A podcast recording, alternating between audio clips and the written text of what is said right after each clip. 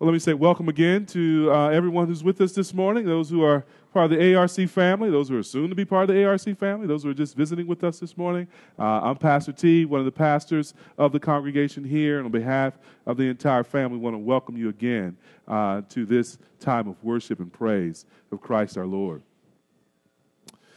It'll soon be Easter, just a couple of months, and we'll be celebrating the resurrection of the Lord Jesus Christ. And just as surely as Easter comes every year, we will have on network television specials dedicated to Jesus. Who is Jesus?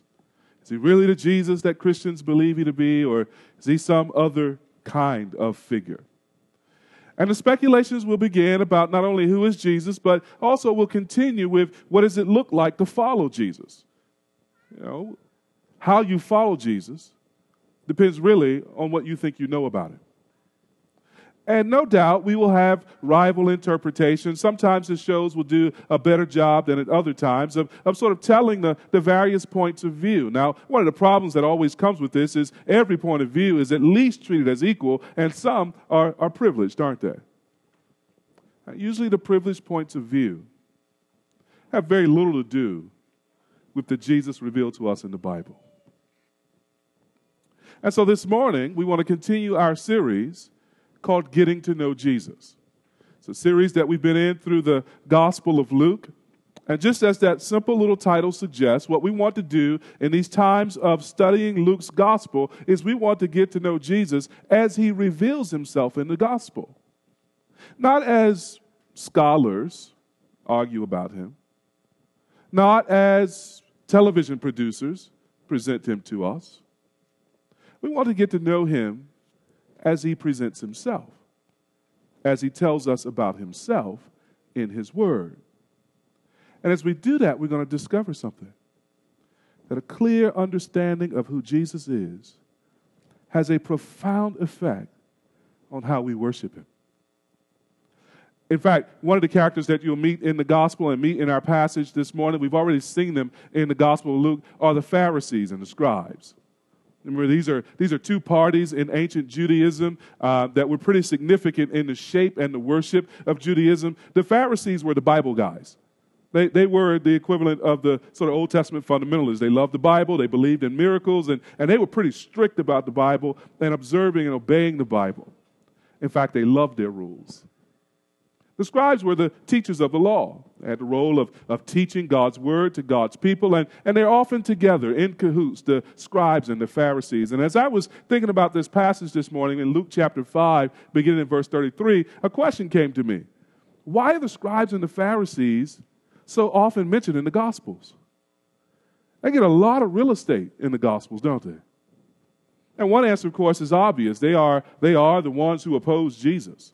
So they're, they're the major villains in the story, so to speak, and they're the ones who lead to Jesus' crucifixion, humanly speaking. But I think there's another reason. I think the other reason the Pharisees and the scribes are given so much real estate in the Gospels is because we're a lot like them. The Pharisees and the scribes are us. At least the temptations to become Pharisees is common to us all. And that temptation manifests itself first in slightly wrong thoughts, and even radically wrong thoughts about who Jesus is and how to follow him. So look with me in Luke chapter 5, verses 33 down to Luke chapter 6, verse 11. If you're new to the Bibles, when I say chapter number, that's the big number on the page. When I say the verse number, that's the small number. Anybody need a Bible this morning? I think we have a couple in the back that we can, we can share. Anyone need a Bible? Show of hands. A brother in the side here, brother here. Dave, you need to start bringing your Bible, brother. All right. All right. Anybody else up front? you last. All right. Excellent. Luke chapter 5. He brought you a big old heavy 200 pound ESV, didn't he? Luke chapter 5, beginning in verse 33. This is God's word. And they said to him, The disciples of John fast often and offer prayers, and so do the disciples of the Pharisees. But yours eat and drink. And Jesus said to them, Can you make wedding guests fast while the bridegroom is with them? The days will come when the bridegroom is taken away from them, and then they will fast in those days. He also told them a parable. No one tears a piece from a new garment and puts it on an old garment. If he does, he will tear the new, and the piece from the old will not ma- of the new, excuse me, will not match the old. And no one puts new wine into old wineskins. If he does, the new wine will burst the skins, and it will be spilled, and the skins will be destroyed. But new wine must be put into fresh wineskins. And no one, after drinking old wine, desires new, for he says, The old is good on a Sabbath, while he was going through the grain fields, his disciples plucked and ate some heads of grain, rubbing them in their hands. But some of the Pharisees said, Why are you doing what is not lawful to do on the Sabbath? Jesus answered them, Have you not read what David did when he was hungry? He and those who were with him? How he entered the house of God and took and ate the bread of the presence, which is not lawful for any but the priest to eat and also gave it to those with him.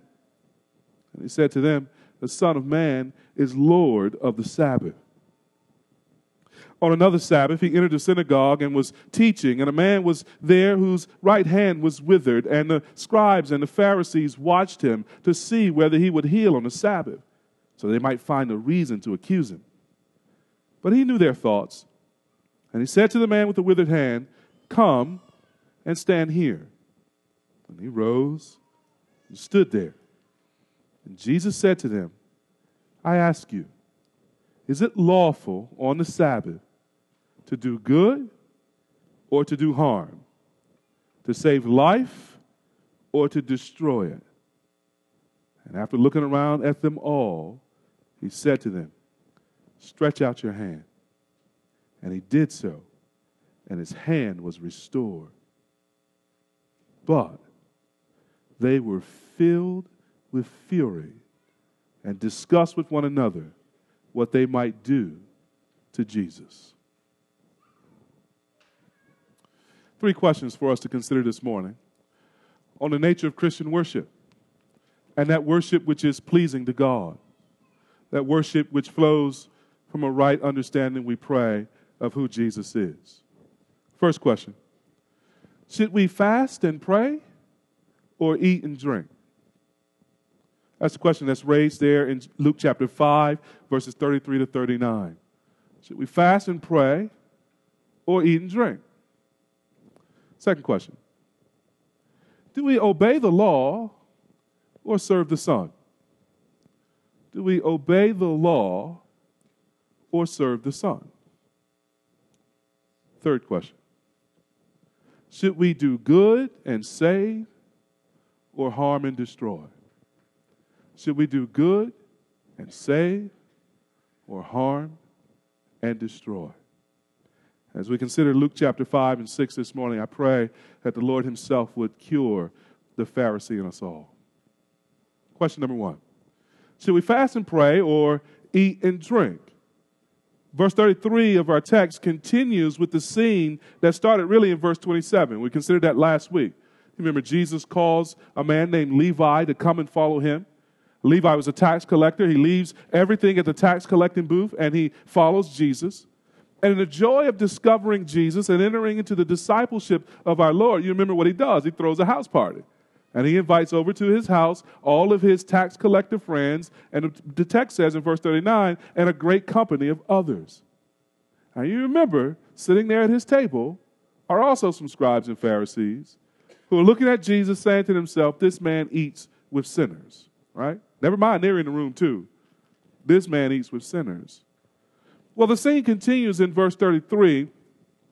And the disciples now have gone from grumbling against Jesus about eating with sinners and asking him that question. They've gone on to make a statement now, verse 33. And they said to him, The disciples of John fast often and offer prayers. And so do the disciples of the Pharisees. But yours, eat and drink. They continue to think that Jesus is attending this dinner party is a scandal and irreligious. The comment kind of assumes, doesn't it, that abstaining from eating and drinking is better than partaking. The comment illustrates that the scribes and the Pharisees are, are religious ascetics. Ascetics are people or someone who believes you must avoid all forms of indulgence and pleasure as an act of self discipline, particularly in religious matters. The ascetic believes that this makes you godlier and that it pleases God. They think that that avoiding of pleasure and the severe treatment of the body is the way to holiness. Now, in that way, the Pharisees also seem to assume that religion is not about joy. They're suspicious of joy. There's something about happiness that sort of causes them to raise an eyebrow or furrow a brow. Religion, in their view, isn't supposed to make you happy, it's supposed to make you holy. And those two things, happiness and holiness, in their mind, seem to stand at odds with each other. Happiness, in fact, in their mind, gets in the way of religious devotion. For, for them, asceticism is better than joy. But now, what, on what basis? Did you notice in verse 33? On what basis do they seem to believe this? Notice that they rest their argument on the authority of their own example and tradition. You, you, see how the argument comes? It says, John's disciples fast and pray, the Pharisees' disciples fast and pray. So why don't your disciples do it? Their, their comment and their way of thinking is really self righteous, isn't it? They don't cite any scripture. They don't have any text. They, they cite their own authority, the example of the authority that comes from their own example. Because we do this and we think this is holy. Why aren't your people doing this? And why don't your people think this is holy? See, the first step in becoming a self righteous religious Pharisee is using your personal religious example as a requirement for everyone else to obey. Question is, what does Jesus think about all of this? We're trying to get to know our Lord and trying to get to know how he thinks and feels about things. The Lord gives a, a two part reply to this. Look there in verses 34 and 35. And Jesus said to them, Can you make wedding guests fast while the bridegroom is with them? The days will come when the bridegroom is taken away from them, and then they will fast in those days. Our Lord uses a, a wedding analogy. The ancient Jewish uh, wedding custom had three broad parts. First was the, the contracts, where the father of the groom went to the father of the intended bride, and they negotiated a bride price and negotiated the marriage. Still happens in many parts of the world today. Well, that, that contract would effectively be a marriage, though, though the couple would not live together. There would then begin this long period, uh, this indefinite period of time, where the bridegroom would have to go away, usually back to his father's house, and prepare a home for his bride. He couldn't go and get his bride until his father told him that he was ready. And when that happened, he, he made his way to his bride's house. And there would usually be a caller who went out before him who would cry out something like, Make way for the bridegroom. The, the, the wife, the intended, would have been at home. She would have been preparing as well, not knowing when the day or the hour would come. And you can see why the Lord uses this parable in so many ways. Not knowing when the day or the hour would come. We hear the announcement, make ready for the bridegroom. The bridegroom would come, and that would begin the second phase of the marriage, the celebration, which would last about seven days. Seven days of eating and drinking, music and dance. I think it's to this that the Lord refers to in verse 35 when he says, When the bridegroom is present, people don't fast. That's the time of celebration. This long awaited time where the bridegroom would come and receive his bride has finally come to pass. Well, you don't put on a dour face and you don't put on uh, your, your robes and, and get all religious. You celebrate. Christ is saying, for as long as I'm with my people, it's time not to fast, but to celebrate. And so, this is the first part of his answer. And what Jesus is saying to those who have ears to hear is following him is about joy, it's about delight, it's about gladness. It's about feasting. It's about the, the, the great and sumptuous uh, meal that the Lord spreads in front of his people for us to partake in. Following Jesus is all about joy. To discover who he is as Savior and Lord is to find your highest happiness. It is to find the deepest joy. It's to enter a celebration far longer than seven days, one that is eternal, without end. And Jesus teaches about the gospel in, in so many words, in, in precisely this way. So you may remember Matthew chapter 13, verse 44, where Jesus is there giving a whole list of parables about the kingdom. And remember what he says there? He says, The kingdom of heaven is like a treasure hidden in a field. Then he describes this man. A man found it, and then he did an interesting thing. You remember, he covered it up. Why? He then goes, the text says, in joy and sells everything he has to buy that field. Uh, the kingdom of heaven is like that. It's like finding a treasure which, which you really can't afford. So you give up everything you have to enter into this kingdom and enter into this joy that God gives you in this kingdom. The very kingdom is like that. Christ is like that. To be a Christian is to be someone who has discovered finally the fountain of joy. And it's Christ. And when you're with Him, you celebrate. You celebrate. That's the first part of his answer. The second part of his answer is in verses 36 to 39. He tells them a parable. The Lord compares this situation to a new garment and new wine. Really, in telling this parable, he's, he's saying in so many words that a new era has come. There's a significant change in, in the administration of, of God's saving purposes in the world. He says it's like going to the mall and buying a new dress or buying a new pair of pants and a shirt. And you come home with your new bag, your, your Macy's bag or wherever you shop, Abercrombie. You open the bag and you throw the receipt aside, you pull out this new garment, and, and what do you do? Now, if you're like me, when you come home with something new, you try it on again because it might have shrunk between the mall and home. so you try it on again, make sure it still fit. and You hang it up, and you're thinking about that day you're going to wear it, right? It'd be ridiculous to come home with that brand new shirt, that brand new pair of pants, and you say, you know what? I just need a square off this pants or this blouse. I'm going to cut it off here, and I got this old raggedy shirt for which this will make a great patch. That's ridiculous. And Jesus is saying, listen, trying to follow me, trying to understand who I am, while thinking in the old categories of the law and thinking in the old categories of Israel is like taking that brand new shirt, cutting it up, and using it as a patch for some old garment you had.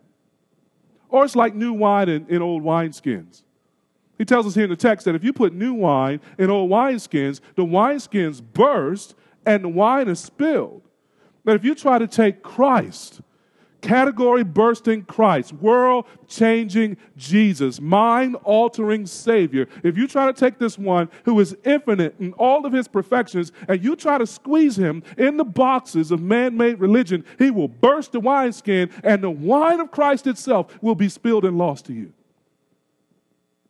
This is why Paul says in Galatians chapter 5 that if you turn back to the law, Christ is of no benefit to you.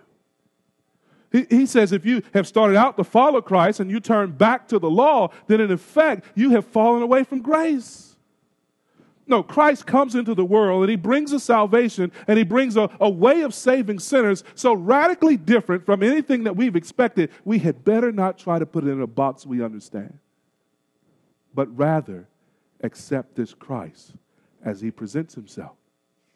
Let him rearrange the, the chairs in our thinking. Let him rearrange our affections. Let him reorder our thoughts and our practices that they might be more and more in, in keeping with his grace and his salvation. So he comes and he tells them a new era has begun. It's not the old era of the Mosaic law. It's not the old era or the man made religion of asceticism and and, and self imposed restrictions and, and the beating of the body as if that makes you holy. Now, this is the era of grace. This is the era of a free salvation given by faith in Christ. Beloved, we cannot have the gospel with just a little bit of touch of law and legalism. We cannot have the law with just a few ounces of Jesus poured in. The gospel is an entirely different garment, one whole brand new piece unto itself. The gospel requires fresh wineskins for the fresh wine that it brings. And verse 39, we be better be careful which wine we like. It says in verse 39 those who drink the old religion of self righteousness, they get a taste for the old wine. They say it's good, they like it. There's something about legalism and self righteousness which is natural to us. The native language of fallen man is the law. And we taste it and we sip it and we say, the old wine is good. And we're tempted to cling to it and not accept this new vintage, this new wine, which is altogether different. So maybe you're here this morning and you've been thinking about God and you've been thinking about worshiping God. And you've been thinking about how to do that. Maybe you've been developing your own rules, rules for that. This text and all the Bible screams out to you. Don't develop rules for self righteousness. You will not earn your way to God's favor. You can't pray enough. You can't fast enough.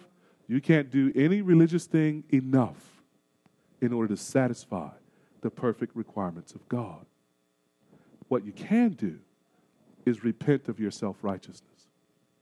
What you can do is repent of your good deeds. For even our best deeds, they have mixed with them our sin, our fallenness. We do good things all the time, and many times with mixed motive. I'm going to take the trash out for her so she can just leave me alone and watch the game. You know? I'm going to cook this meal for him that he really likes because I saw this dress that I like. And on and on it goes. Our righteousness is not to be trusted. It's too weak. There's too many faults in it. There's too many imperfections in it. We will not be able to build a ladder of righteousness that reaches to the heavens. No, we have to abandon our sin and abandon our righteousness too, so that we can embrace the righteousness of another, namely the perfect righteousness of Jesus Christ, who obeyed God perfectly where we failed him, and who, in obedience to the law, to satisfy the law, gave himself as a sacrifice for us to pay the penalty of our sin. It's in that penalty payment and that righteousness offering of Christ that sinners though we are, we are reconciled to God, forgiven, and we begin to learn how to worship God in a way that pleases Him. And we begin to follow Jesus in a way that Jesus recognizes. So, let's be careful how we hear God's word taught, particularly as Christians. Let's be careful of how we hold others to our example of how we hold others to our practices. It's easy to think that an application of God's word appropriate to us or a practice that has served us in some period of our life uh, ought to be followed by everyone else. It's easy to slide over to the authority of our own example while thinking it's the authority of Scripture. We're being Pharisees when we do that. So let me offer a, a simple lesson here in the application of Scripture. There are necessary applications, there are possible applications, and there are impossible applications. Necessary, possible, impossible. The necessary applications are the things that absolutely follow from the Bible itself, from the text of Scripture itself, that everyone has to obey. So the Bible says, Thou shalt not murder, where there is no instance in which murder is permissible, right? So, Thou shalt not murder falls upon us all. But then there are also possible applications. So the Bible says, Thou shalt not covet, for example. Don't covet anything that's your neighbor's. Don't covet anything that's your neighbor's wife. Don't covet anything. And so I may say, listen, uh, moving back to the States, we didn't, we didn't have a television, and moving back to the States. We're now back to commercial land. And uh, I'm seeing all these commercials. And I'm a little bit like my son. He, he discovered commercials when we moved back stateside. And he was like, Mom, you, you've got to get these Ginsu knives, man, because they come with a, a, guarantee. And then you get this gift. And he's running down the commercials like, no, so that's, we, we're not going to make it if you think that way, you know. And so I may say, Thou shalt not covet. And so I'm not going to watch commercials, right? That's a possible application. It's a legitimate application for me. Now, Phariseeism begins when I take that possible application and I make it a necessary application for everyone else. And we say things like Christians ought not be very wary. The next thing that comes is really important. It's either a necessary application, in which case there's book, chapter, and verse, or it's someone taking a possible application and trying to bind our conscience to their own practice. And so we say things like Christians ought not ever watch commercials. Give me book, chapter, verse. We can't. So, as Christians with one another, we want to learn to enjoy our freedom with each other and to have our consciences bound not by the preferences and the practice practices of other brothers and sisters in Christ, but to have our consciences bound by that one thing that legitimately can do it God's Word. And so the Lord frees us from from Phariseeism by binding us to his word. So, brings us to our second question Do we obey the law or serve the Son? The thing about Pharisees is they don't give up easily. They tend to show up again and again, especially around religious things, right? So, verses 1 and 2, look there of chapter 6. On a Sabbath, while he was going through the grain fields, his disciples plucked and ate some heads of grain, rubbing them in their hands. But some of the Pharisees said, Why are you doing what is not lawful to do on the Sabbath? Now get this, get this picture in your head, right? The verse says they're going through grain fields. This means they weren't exactly in the center of town, out in some field somewhere, and they plucked and ate enough to rub in their hands. So they weren't exactly out there farming you know, with big reapers, and would have been easy to see what they were doing as they walked through grain about this high, I suppose, right? But the Pharisees know that they have plucked a couple ears of, of grain and rubbed it in their hands. Now, you ask yourself the question how do Pharisees know that? How do they know that? They're spying on him and his disciples, aren't they? They're looking for a way to trap him. You know you've been a Pharisee when you start inspecting grain, right? Next time you come to church, somebody say, "Let me see your hands." You, you know, go put your hands in your pockets to that side. We good, though. We good, good. I'm going over here with the real Christians. But they raise their concern in verse 2. Notice, why are you doing what is not lawful to do on the Sabbath? Now, notice they have switched from the authority of their own example to what they think is the authority of the Scripture.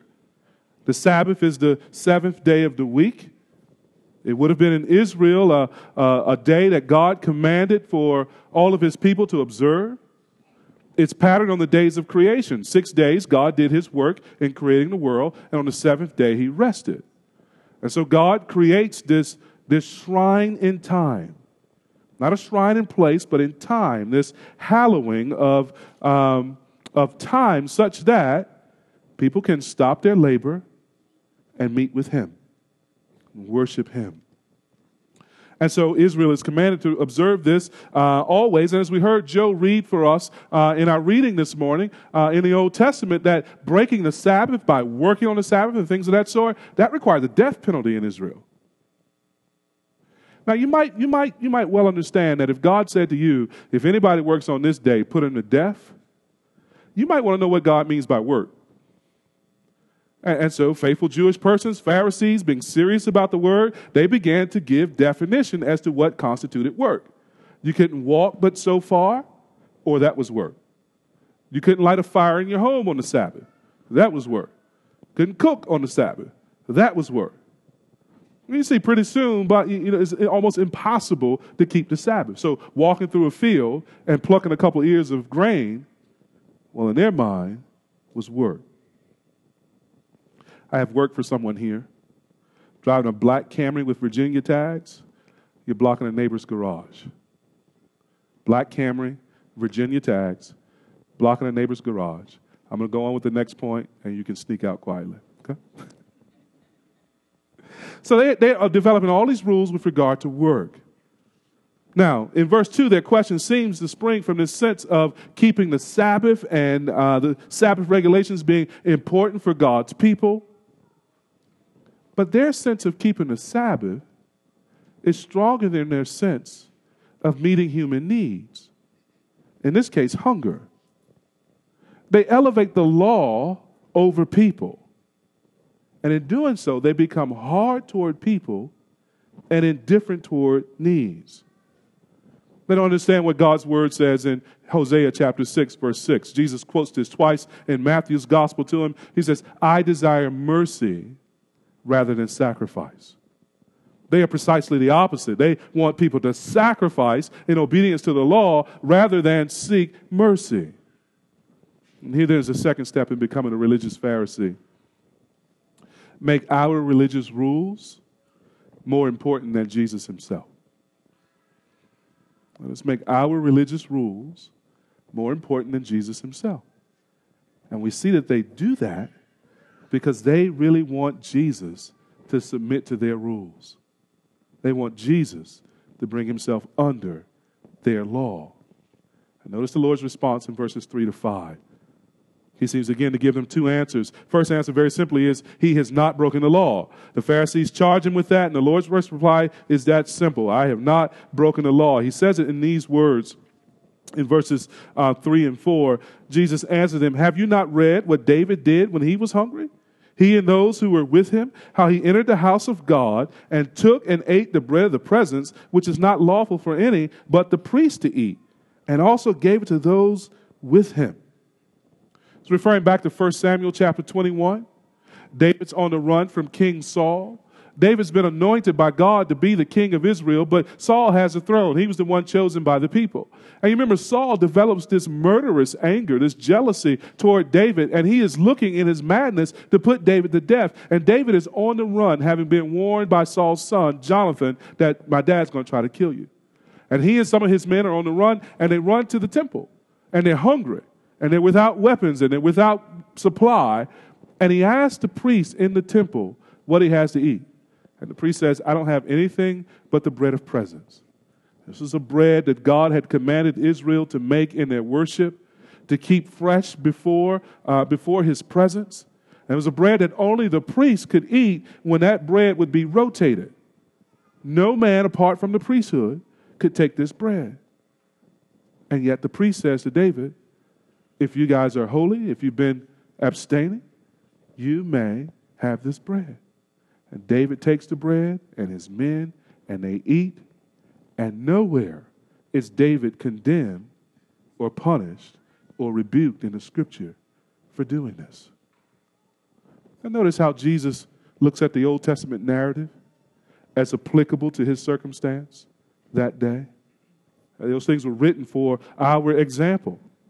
But maybe the scribes are thinking to themselves, listen, when David did that, that wasn't the Sabbath. That was a different day of the week, and David came to the temple as sort of unusual circumstances. So, yeah, that would be a natural retort. I love the way Matthew adds a detail to this. So, if you keep your finger in Luke, turn over to Matthew chapter 12.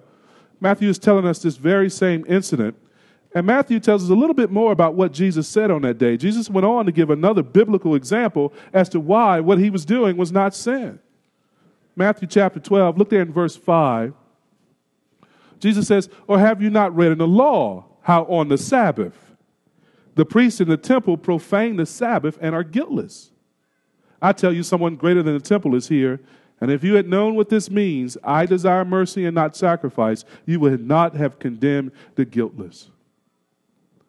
You ever, you ever wondered to yourself, if God forbids work on the Sabbath, how does he regard the priests who are working and making offerings on the Sabbath? The holiest men, the representatives of God's holiness before the people, and the representatives of the people before God, they're working the whole day. And yet it's not sin. And this is what Jesus means. Have you ever thought about the fact that in that sense, the priests profane the Sabbath every Sabbath, making offering, doing their work, and yet they are guiltless before God?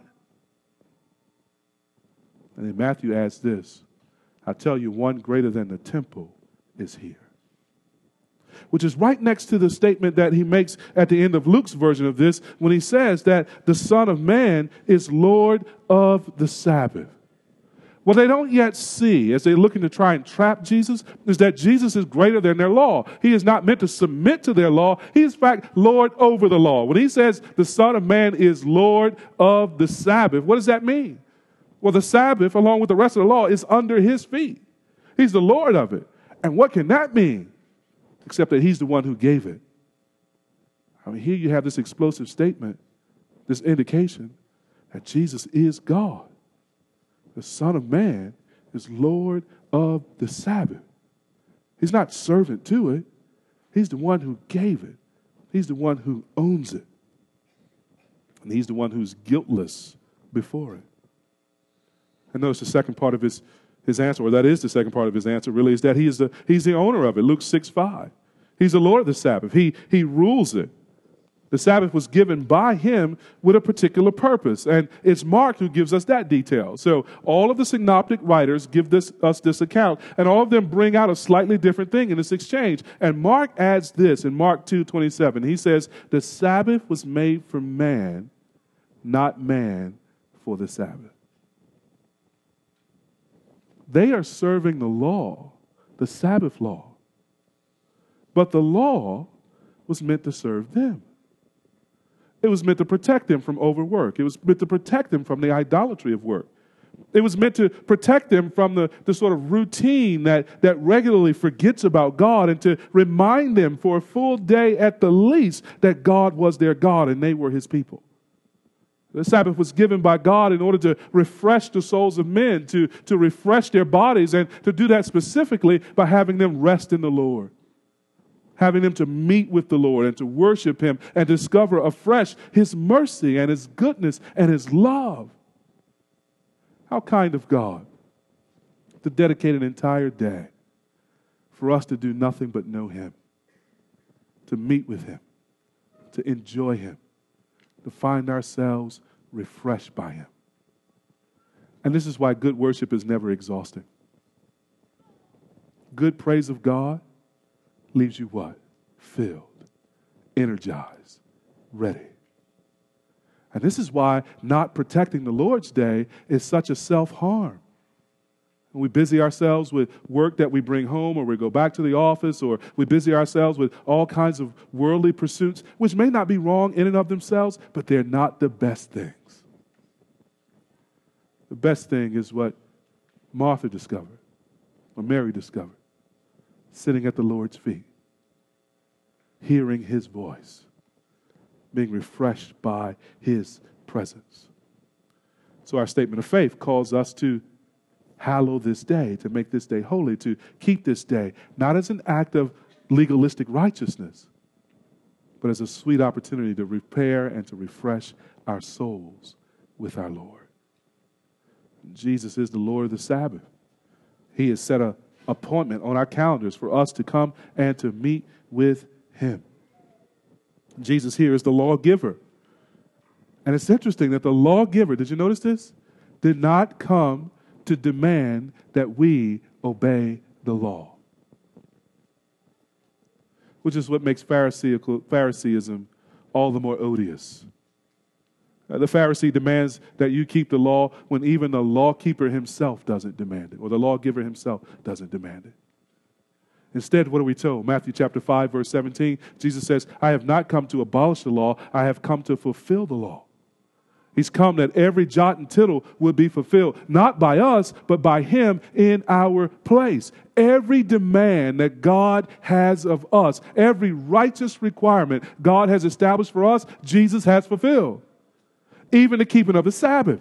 So that the writer of Hebrews could tell us that here's the real Sabbath. The real Sabbath is ceasing from your work of self righteousness and in faith trusting God and entering into that rest that does not end. That the Sabbath, like all of the rest of the law, prophesies about the coming of Christ and prophesies about a coming rest. And that rest isn't merely the seventh day, that rest is eternity. Where we have rested finally from our war with sin we have rested finally from our struggle to live righteously. And we have entered into that rest which Christ has purchased by his blood, and there we flourish without effort, trusting in the Christ who purchased us. This is the Sabbath. And if you believe in Christ, you have already entered that rest, and you have began to taste that rest. And one day, that rest will come in its fullness when Christ comes to gather his bride. Should we obey the law or serve the Son? Oh, beloved, serve the Son and find rest for your soul. Our third and final question Ought we to do good and save, or ought we to harm and destroy? See that there in verses 6 through 11. There we have one more encounter between Jesus and the Pharisees. Excuse me and the Pharisees. And notice again, verse 6 is on another Sabbath, right? On this Sabbath, no, Jesus is in the synagogue and he's teaching. Verse 6 says, There's a man there with a right hand that has withered. Verse 7 says, The scribes and the Pharisees are up to their old tricks, right? They watched him, Jesus, to see whether he would heal on the Sabbath so that they might find reason to accuse him. Uh, can I say a word to skeptics among us this morning? You're doubtful of Jesus and the claims about Jesus. You're doubtful about Christianity. You're, you're skeptical about it. Notice that the scribes and the Pharisees represent your position, right? I think God has kindly included them in the gospel narratives, so no, not only so that those of us who believe might be on guard against becoming self righteous Pharisees, but that those who do not believe might be on guard for a prejudicial view against Jesus. Notice, they watched Jesus not to find evidence that would lead them to Jesus, but to find something to accuse Jesus with. Consider this now.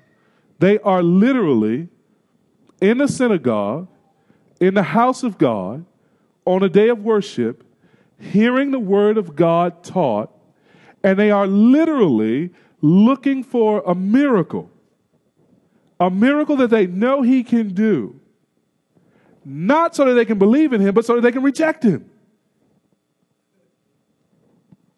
I'm a recovering psychologist by education and training. And we call this in the social sciences a confirmation bias.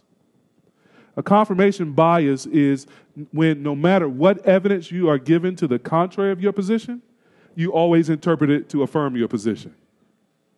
You know, so I, I come in and, and my position is I have on a red shirt. Christy takes a picture and says, No, it's blue. I No, no, no, the lights in here are kind of funny. It's red. You know, pretty soon Matt comes in and says, That's a nice blue shirt. And I said, Well, you know, most men are colorblind. That's probably why you think it's blue. It's red. And no matter what's said and what evidence to the contrary, somebody stands me in front of a mirror and I said, well, maybe I'm colorblind because I'm sure it's red. No matter what evidence is presented, you only interpret it to confirm your bias. That's what's happening with the Pharisees. And that, friends, is what many of my skeptical friends are guilty of. Doesn't matter what you present them, they have another question, they have another doubt, they have another reason for rejecting it and confirming their initial bias. See, when we're operating with a confirmation bias, we're not really adjusting our thinking according to the evidence. We're rearranging the evidence to support our thinking. That's not honest thinking. If you're skeptical of Jesus this morning, beware of this kind of bias. It, it, will blind you just as it blinded the Pharisees and the scribes. Don't, don't be like these guys. See the evidence. See the, see the litany of evidence that's developing uh, in the canon of Scripture. Let it speak for itself, that evidence, and then follow the evidence wherever it leads. Can I give you a tip? Pay particular attention to doing this, to following the evidence wherever it leads wherever the evidence makes you to feel most threatened or unsure. Normally, what happens is the evidence comes, we don't like it, it challenges us, and so we wall off, right? And we find a way to deflect it. No, that's the place to listen to the evidence most, where it causes some insecurity and disturbs our bias. Because that's when being an honest person will matter most and help us to find the truth. verse 8. But Jesus knew their thoughts. And he said to the man with the withered hand, Come and stand here. And he rose and stood there. And the Lord has a wonderful sense of drama, doesn't he? Uh, he knows how to take a scene and sort of ratchet it up a couple of knots. Now, he knew what they thought. He could have just let it go, right? He could have went outside with the man and said, Come here, man, I'm going to heal your hand outside. I don't want no drama in the synagogue. You know, them, them haters going to hate. So let, let's go out here and let me do what I do and we'll be all right, just between me and you, right? Well, Jesus knows what he's thinking. He looking around at the people. It's like, Hey, man, come here. Stand right here. People are looking at him, and he know they're waiting to see if he's going to heal. Say, stick, stick your hand out there. Everybody's looking at this man's withered hand. And as they are looking at his withered hand, I don't know if it was gradual or if it was instant, but what was dry and prunish began to puff and swell with life and became fleshly and usable and powerful. Jesus healed this man's hands right before their eyes. And he asked this question. Verse 9 I ask you, is it lawful on the Sabbath to do good or to do harm? To save life or to destroy life? There's no reply to that, is it? It's a kind of rhetorical question that's meant to be, the answers are meant to be obvious, aren't it? And, and it's so obvious that, that you might ask yourself, why would anyone have any problem with someone being healed on the Sabbath? You now begin to see the Pharisees' initial position as, as ridiculous the way it is, isn't it? I mean, healing is good. Healing relieves suffering. Healing restores the body. All of us, when we're sick, we, we want to be healed, don't we? So Jesus is asking, what is it about your understanding of the Sabbath? What is it about your understanding of worshiping God? What is it about your understanding of, the, of this holy day that presents you, prevents you from wanting to see good done to people? From wanting to see people blessed? Here's the third step in becoming a Pharisee. The scribes and Pharisees seem to assume their religious rules for the Sabbath are more important than the need of the people worshiping on the Sabbath. Their rules become more important than life itself. And our Lord's question begins to adjust their thinking and, and our thinking too, doesn't it? I mean, consider how Jesus is thinking here in verse 9. What, what must be the assumptions here, the questions that the assumptions the question makes here? That, that very simply, doing harm to anyone is not lawful. It's not right to hurt somebody. That's, that's, that's, that's one on one, isn't that basic, isn't it? Number two, destroying life is not lawful. It's not wrong to, to take life. But here's what I also think is implicit in this it is always the right time to do good and to save life. It is always the right time to do what is right, to do what is good, and to save life even in the middle of religious worship services. These simple statements seem obvious, don't they? But our religious rules and our biases can blind us to the obvious, beloved. We might put it this way to, do, to not do good or save life when you can is, in fact, to do harm and destroy life. There's no neutrality here not in the worship of Jesus and not in the model that, that Jesus sits here. There's, there's, there's no way for us to say, okay, while I'm at church, I can't help nobody because I'm at church. I'm, you know, I'm trying to meet with Jesus and, and hear from Jesus and, and, and get my worship on. So the brother just came in who's hungry, he's going to have to wait till after the service. Or the sister just came in with a limp, you know, I know, I know we got stuff in the aisle, but she's just going to have to make her way around it. You know? Or, or far more pressing, pressing examples. As Christians who follow the Lord, we cannot be silent about the plight of the unborn because we're going to worship. As if there's a way to worship that calls a timeout on saving life. Some Christians don't like politics in their sermons, and I understand that politics is divisive, but some politics isn't really politics, it's death and life, it's truth and falsehood. So, how appropriate when you see Jesus in the synagogue healing a man's hand, restoring his life, asking the question if it's good to do right and to restore life or save life on the, on the Sabbath, how appropriate on the Christian Sabbath that we have some time to say, Oh God, would you end abortion? Would you save life? Or as Matt prayed this morning, movingly, Oh God, would you, would you end, would you end any circumstance where children are abducted and taken, end children's faces on milk cartons, end Amber Alerts, save life. A wonderfully appropriate thing for the people of God to pray. Not as a matter of politics, but as a matter of people who serve a Savior who saves life.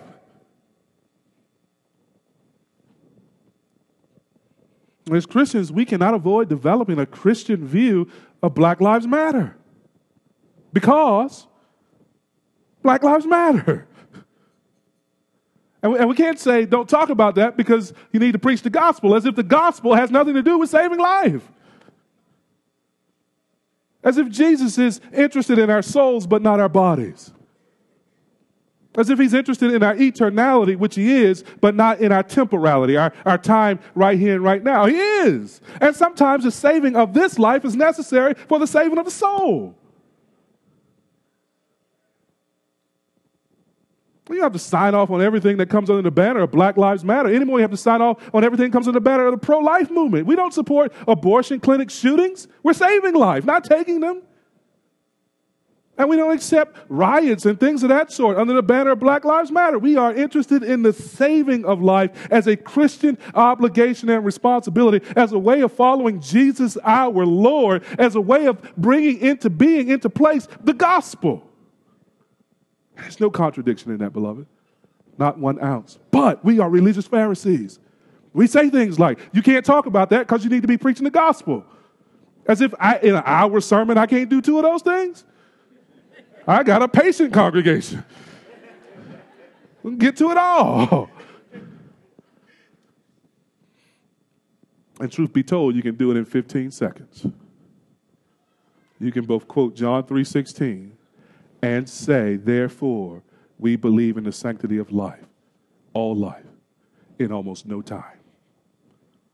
It's only the Pharisee who thinks that can't be done because they have a rule about what you can or can't do in the gathering. And that rule sometimes isn't very well attached to the scripture. Look at our Lord, his example. He came not to harm, but to save. He came the first time not to judge, but to give his life as a ransom for us. He is a Savior who understands mercy is greater than sacrifice. He is a Savior who understands that his own mercy would take the form of a sacrifice. And that anyone who would believe in a Savior who gave himself to be crucified for sin and raised from the grave on the third day would find mercy with that Savior would find life with him, would find forgiveness of sins with him, and would enter into life that is truly life. This is our Jesus. If we get to know him, he's going to take us to some uncomfortable places. If we get to know him, he's going to rearrange our thinking and our religious practice. He's going to teach us to forget ourselves and any hope of righteousness of our own. And He's going to teach us to forget our self made religion and rules and to live in the freedom that He gives. And He's going to teach us how to live righteously, to do good and not harm, and to save life rather than destroy it. Becoming a Pharisee is easy. Require everyone to follow our personal religious example and judge them when they don't make our religious rules more important than Jesus himself, and make our religious rules more important than the well being of others. Becoming a Christian is even easier. Confess your sins, believe in Jesus Christ as Lord and Savior, and the rest of life will be a glorious adventure in seeing and savoring the beauty of Christ. Let's pray together.